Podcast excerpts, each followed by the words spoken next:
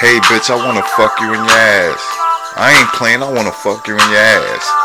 We don't need no anal ease, I just put some spit right on the tip of my dick and then I go right up in your shit and then I wanna put it right in your lips, right? After you pull my skin back and then it feel real good and I start to spit.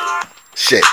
That's what I be saying as I'm just sitting there laying, thinking how that pussy was stinking. That's why I ran up in your ass in the first place. The first place that I ever met you was on the sofa. Then I approached you. Then I asked you to suck my dick, and then you just took my pants and unzipped. Whoa. You used two hands. You can make a dance. Bitch, your mouth better than the pussy anyway, so I just say, I just.